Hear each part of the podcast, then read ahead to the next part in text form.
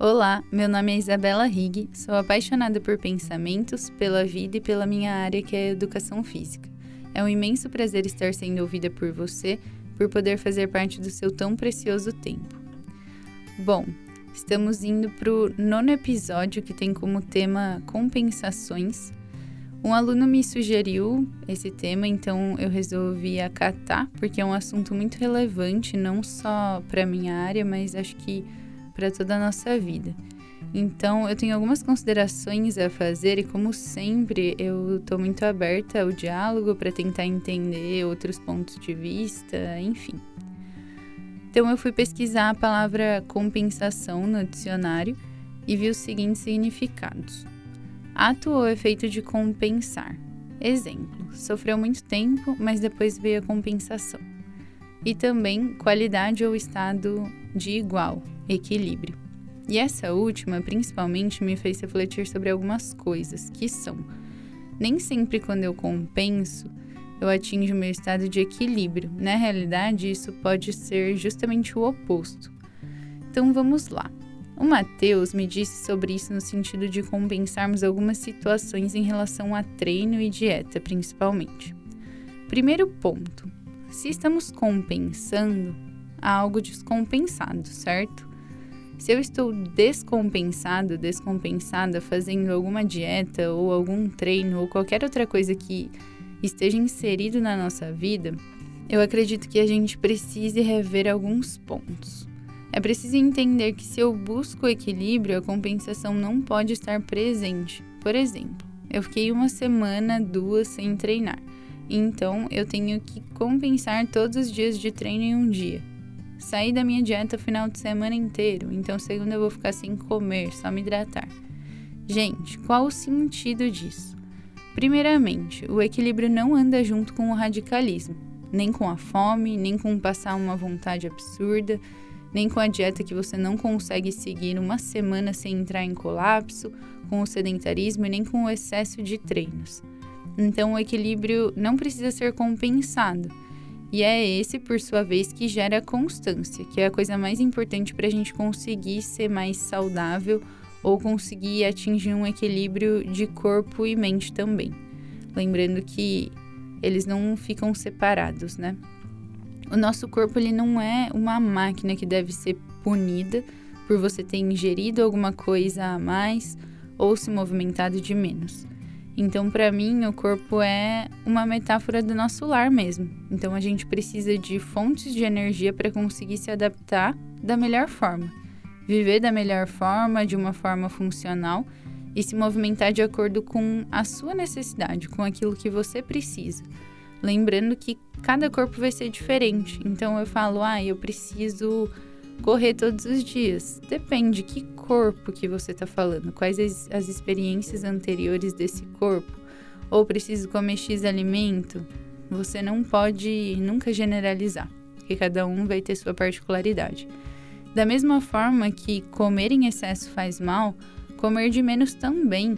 Da mesma forma que ficar sem treinar faz mal, treinar muito também faz. Então a gente precisa entender essas questões para conseguir entender sobre essa compensação, sobre essa descompensação, né? Então, por favor, não tratem como se o corpo estivesse separado dos pensamentos, das vontades, do nosso entendimento. A gente tem que tentar entender o porquê essas compensações acontecem ou a vontade que a gente sente em tentar compensar. Então, quantas vezes você se privou de alguma coisa por medo de se alimentar e depois não conseguir ter controle sobre ele? Quantas vezes na sua motivação do momento ou na angústia de tentar recuperar alguma coisa, se é que isso existe, você já não treinou e colocou o seu corpo em um estado desnecessário e depois não conseguiu mais se imaginar fazendo qualquer prática de movimento na semana seguinte? A troco de que você faz isso? Então, o mais importante é a gente parar e pensar o que, que a gente está fazendo com isso, o porquê, né? Sempre. Então eu acho que cada um escolhe aquilo que faz com que seu corpo seja melhor, se sinta melhor. Mas se a gente tem amor, o um mínimo que seja por ele, a gente vai se perguntar de forma consciente o porquê de estar fazendo o que se faz. Então, acho que algo importante de considerar é que as metas são pontos de referência. Eu li algo no livro Rápido Devagar que me fez relacionar a este tema também, que é: não atingir uma meta é uma perda e superar uma meta é um ganho. As duas motivações não são igualmente poderosas e talvez por isso sintamos a necessidade de compensar o que foi descompensado, a nosso ver, de acordo com a nossa meta. Aliás, a aversão ao fracasso de não atingir a meta é muito mais forte do que o desejo de superá-la. E aí entra na questão de metas a curto prazo. Então, nas quais as pessoas colocam um esforço gigante para conseguir essa meta, mas não necessariamente superá-la. E o longo prazo acaba ficando de lado, acaba faltando energia para conseguir ficar por mais tempo nessa meta aí. Então é provável que haja redução de esforços após conquistar uma meta imediata. E aí? O que, que se faz depois, né? Tem que esperar um tempo para descansar, entre aspas, sentir a vontade de voltar para depois tentar continuar de novo, entrar nesse ciclo, enfim. Então, eu acho que uma dica mesmo é para a gente colocar metas que sejam sustentáveis na nossa, nas nossas vidas. As metas diárias elas são fundamentais, mas elas precisam te dar um ânimo para conseguir aquilo que você quer de forma a longo prazo. E se você não sabe o que você quer, então primeiro para, pensa o que, que eu tô fazendo, por que, que eu tô fazendo aquilo e o que eu realmente quero. Eu quero ter uma vida mais saudável, é, quero perder não sei quantos quilos, aí a gente entra. Ah, perdi 5 quilos em 10 dias. Gente, isso não é sustentável, isso não é estar em equilíbrio, não é estar saudável. Porque em algum momento isso vem à tona do oposto. Então, tem coisas que a gente precisa entender a que ponto queremos chegar, o quanto vale o nosso esforço por aquilo e o quanto que eu terei de esforço para permanecer naquilo.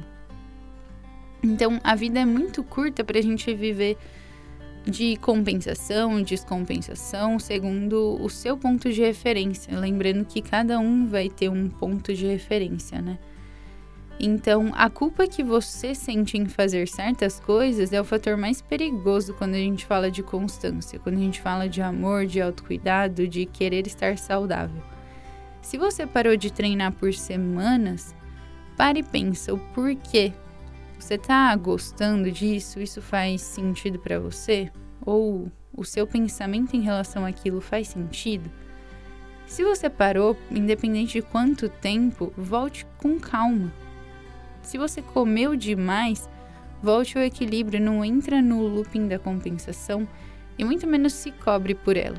Tente entender o que, que aconteceu, se está faltando energia, se você não está feliz e está tentando compensar isso de outras maneiras, né?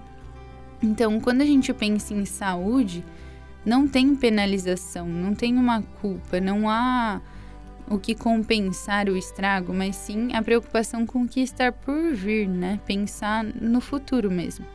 A preocupação a longo prazo. Por isso, toda vez que for fazer um radicalismo para o seu corpo, para e se pergunta por quê? Eu preciso mesmo disso? Isso me levará a alguma constância, algum equilíbrio? Existe um corpo ideal disfarçado de saúde nesse meu pensamento? Eu estou sendo influenciado por alguém que posta que está treinando todos os dias, até duas vezes por dia. Isso é o melhor para mim, para o meu corpo? Nem sempre, depende. Então, todas as situações dependem de tantos fatores que nenhuma comparação é cabível. O looping da compensação pode te levar a fazer loucuras com o seu corpo, tomar remédios, deixar de comer, se lesionar pelo excesso de sobrecarga que a longo prazo não gerará nenhum benefício, nem mesmo se você está pensando em estética. Então, só pare, pense e volte ao seu equilíbrio, volte ao que diz respeito ao seu corpo, pensando em fazer com amor, como se fosse o seu lar mesmo. Então, uma pergunta para isso, né? Você seria capaz de lotar a sua casa com coisas que não acha interessante, ou até mesmo destruí-la, Você colocaria estruturas que não se sente seguro dentro dela, pensando que ela pode desabar a qualquer momento? Bom, a minha resposta é não. E é isso que eu faço e levo para o meu corpo também. Então, faça pela sua saúde, pela sua qualidade de vida e não por acreditar que fazendo isso ficará com um X corpo ou com o corpo igual ao de quem faz ou fez. Essa comparação nos deixa descompensados e descompensadas e não há compensação que melhore. Você sabe o que é cuidar do seu corpo, o que traz paz para ele. Então, acho que o fundamental disso tudo é a gente não confundir o equilíbrio com compensação, né? Se o nosso corpo é nosso lar e a gente tem que pensar que esse lar tem que ser bem estruturado, bem equilibrado, ele não vai precisar de enfeites extras que não fazem parte daquilo, mas sim só de uma estrutura forte. Então, a compensação ela atrapalha, ao meu ver, na constância, no equilíbrio, em algo que pode ser prazeroso, pode se transformar na pior coisa do mundo. Então eu vejo aquilo como um sacrifício que eu sinto que toda vez que eu vou fazer, depois eu vou parar, vai acontecer a mesma coisa e a mesma coisa e a mesma coisa. O meu ponto e a minha dica é para pensar de onde que vêm esses pensamentos e essas vontades e também essas angústias. Tenta identificar e parar. Só tentar seguir algo equilibrado, com mais qualidade de vida, com mais funcionalidade para que você não entre nesse looping e não consiga sair. Então, se você for fazer as coisas pensando na sua saúde, na sua qualidade de vida a longo prazo, você não vai ter problema com essas compensações, talvez, né? Ou pelo menos eh, tem que tentar minimizá-las.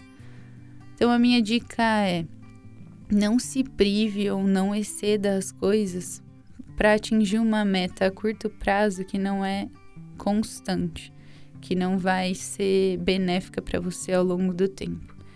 Então, eu espero que esse tema que o Matheus me pediu tenha feito sentido para você também, que é algo que eu já passei também de ficar tentando compensar alguma coisa que eu nem sabia o porquê que eu estava fazendo.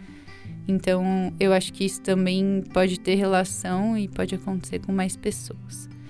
Então a gente sempre tem que parar e pensar o porquê que eu tô fazendo isso. Isso tá me levando a quê, né? E é isso, a gente não tem que se sentir culpado e tem que ser feliz e levar uma vida leve. Muito obrigada, um beijo e até a próxima.